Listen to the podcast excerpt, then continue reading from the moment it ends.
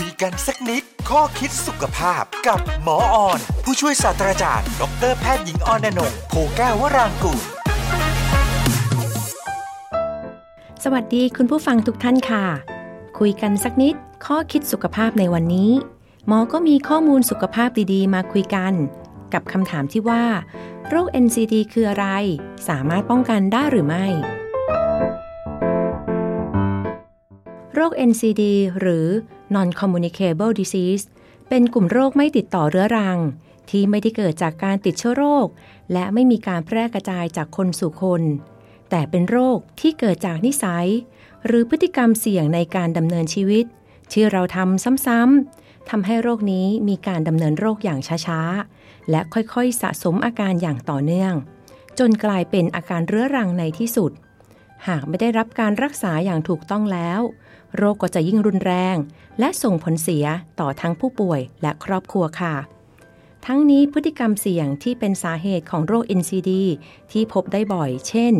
การรับประทานอาหารที่ไม่ถูกต้องตามหลักโภชนาการ การดื่มสุรา การสูบบุหรี่ การไม่ออกกำลังกาย การมีชีวิตความเป็นอยู่ที่ไม่เหมาะสม จนเกิดปัญหาการนอนหลับ และเกิดภาวะเครียดสะสมเป็นต้นค่ะ โดยกลุ่มโรค NCD ที่พบบ่อยได้แก่ โรคเบาหวาน โรคความดันโลหิตสูง โรคหลอดเลือดสมอง โรคหลอดเลือดหัวใจ โรคมะเร็ง โรคถุงลมโป่งพอง โรคอ้วนลงพุง และโรคไตวายเรื้อรังค่ะ ปัจจุบันผู้ป่วยโรค NCD มีจำนวนเพิ่มขึ้นอย่างต่อเนื่อง และผู้ป่วยโรคนี้ยังมีอายุน้อยลงกว่าเดิมอีกด้วย โดยผู้ป่วยโรค NCD บางราย อาจมีอาการเริ่มต้นมาจากการเป็นโรคเบาหวาน โรคความดันโลหิตสูง โรคไขมันในเลือดสูง ซึ่งเมื่อโรคต่างๆเกิดขึ้น ก็จะนำไปสู่การเป็นโรคเรื้อรัง ที่ส่งผลกระทบต่อหลอดเลือดในร่างกาย และตามมาด้วยการเกิดโรคแทรกซ้อนต่างๆ ค่ะ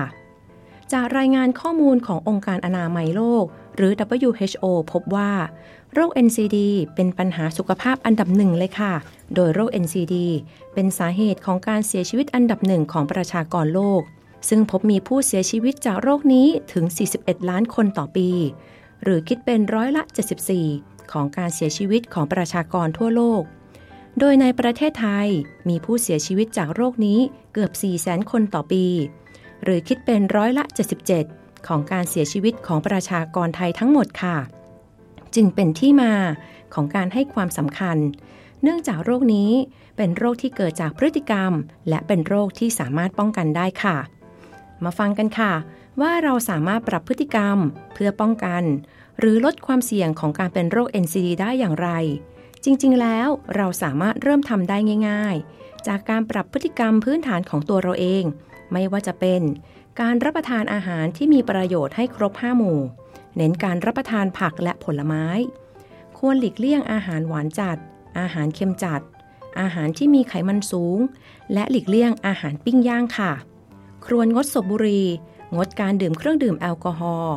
และควรออกกำลังกายเป็นประจำ อย่างน้อยวันละ 30 นาที สัปดาห์ละ 5 ครั้ง เช่น การเดินเร็ว วิ่ง ขี่จักรยาน หรือว่ายน้ำ และควรเพิ่มกิจกรรมทางกายภาพให้มากขึ้น เช่น เปลี่ยนการนั่งรถระยะใกล้ ๆ ให้เป็นการเดิน หรือเปลี่ยนการขึ้นลงลิฟต์ 1-2 ชั้น ด้วยการเดินขึ้นลงบันไดแทนค่ะ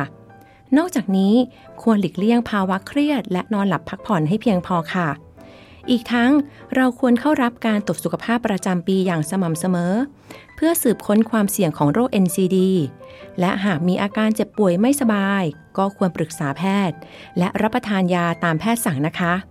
เพียงเท่านี้เองค่ะ เราก็สามารถเสริมสร้างพฤติกรรมที่ดีต่อสุขภาพด้วยตัวเองได้อย่างง่ายๆ ที่จะช่วยลดความเสี่ยงต่อการเกิดโรค NCD ได้แล้วนะคะ